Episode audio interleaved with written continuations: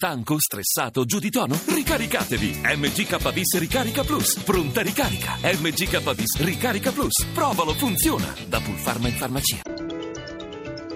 Radio 1 News Economy. Buon pomeriggio Dana Trebbi, Fondo Atlante, il fondo salva ba- che salva le banche affonda però Piazza Affari mentre nel resto d'Europa le borse sono positive, ne parleremo più tardi subito dopo la chiusura di Milano. Intanto sempre a Milano da oggi a domenica il Salone del Mobile, l'esposizione è il fiore all'occhiello dell'industria del legno che nel 2015 è tornata alla crescita anche sul mercato interno grazie al bonus mobile. L'export, anche l'export continua ad andare forte, più 6% e ad Amalia Carosi ha intervistato il presidente di Federlegno Roberto Snyder.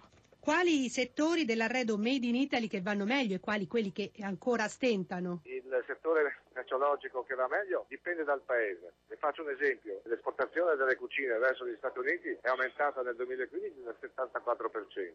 Abbiamo ancora qualche difficoltà sul settore dell'ufficio, ma questo dipende più dalla questione tecnica più che da strategie commerciali da applicarsi in giro per il mondo. Il resto del mobile e quant'altro sono tutte con segno positivo. Il 70% degli espositori al Salone del Mobile non supera i 5 milioni di fatturato. La dimensione dell'azienda non è importante in questo settore? Direi proprio di no, visto che noi esportiamo come settore oltre 13 miliardi di euro, quindi vuol dire che nell'ambito delle medie e piccole imprese hanno saputo organizzarsi e quindi il più 5,5% dal 2015-2014 è dovuto anche a questa intelligenza manageriale che hanno le piccole e medie imprese di presentare sempre no, nuovi prodotti. L'export va molto bene, più 6% nel 2015, quali sono i mercati che stanno andando meglio? A livello di percentuale abbiamo la Cina che è cresciuta del 26%, la Germania, l'Inghilterra il 18%, gli Stati Uniti più 22%. Questo è un fattore notevolmente positivo perché siamo proprio a 360 gradi.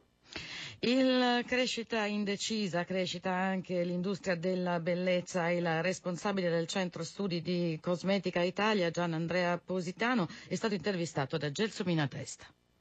Quest'anno il valore totale della produzione, quindi il fatturato delle imprese, supera i 10 miliardi di euro, grazie alle esportazioni che sono cresciute addirittura del 14%, superando i 3.800 milioni di euro di volume d'affari, ma anche grazie alla ripresa del mercato interno che supera i 9 miliardi e 7 di volume di vendite in Italia, con una crescita intorno al 2%. Quindi un settore che esce dalla crisi in maniera abbastanza esplicita, anche perché il consumo di cosmetici è sempre stato considerato un consumo anelastico un consumo irrinunciabile. Quale comparto della cosmetica è andato meglio? Sicuramente la profumeria alcolica ha ripreso un trend importante con una crescita dei consumi interni di oltre il 3%, con un valore totale delle vendite in Italia di 270 milioni di euro, ma il consumatore si sposta nei vari canali, si sposta all'interno delle varie fasce di prezzo perché ha acquisito una libertà sia di informazione che di scelta che è fondamentale in un momento in cui l'indecisione legata a una congiuntura negativa potrebbe condizionare gli acquisti. E come sono andati gli altri canali della cosmetica? Sicuramente i canali che tengono rispetto alla media sono la farmacia, sicuramente l'erboristeria e la vera novità in termini di crescita, anche se i volumi sono ancora bassi, sono le vendite online.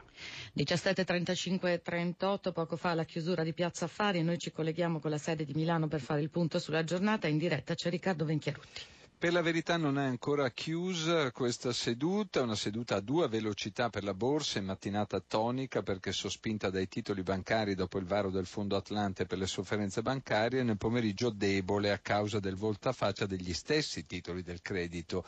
E così Milano ha chiuso proprio in questo istante, meno 1,57%, eh, Londra più 0,68%, Francoforte più 0,81%, Parigi più 0,77%, il Dow Jones in questo momento sale dello 0,84%, il Nasdaq dello 0,52%.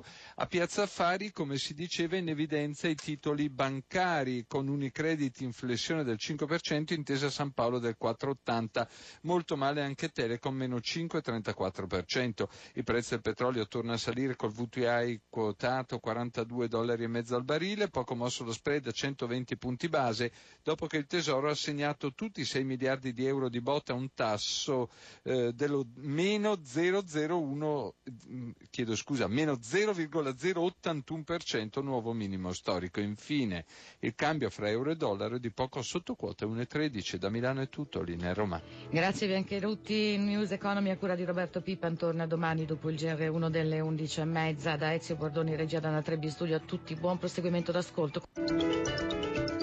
Radio 1 News Economy.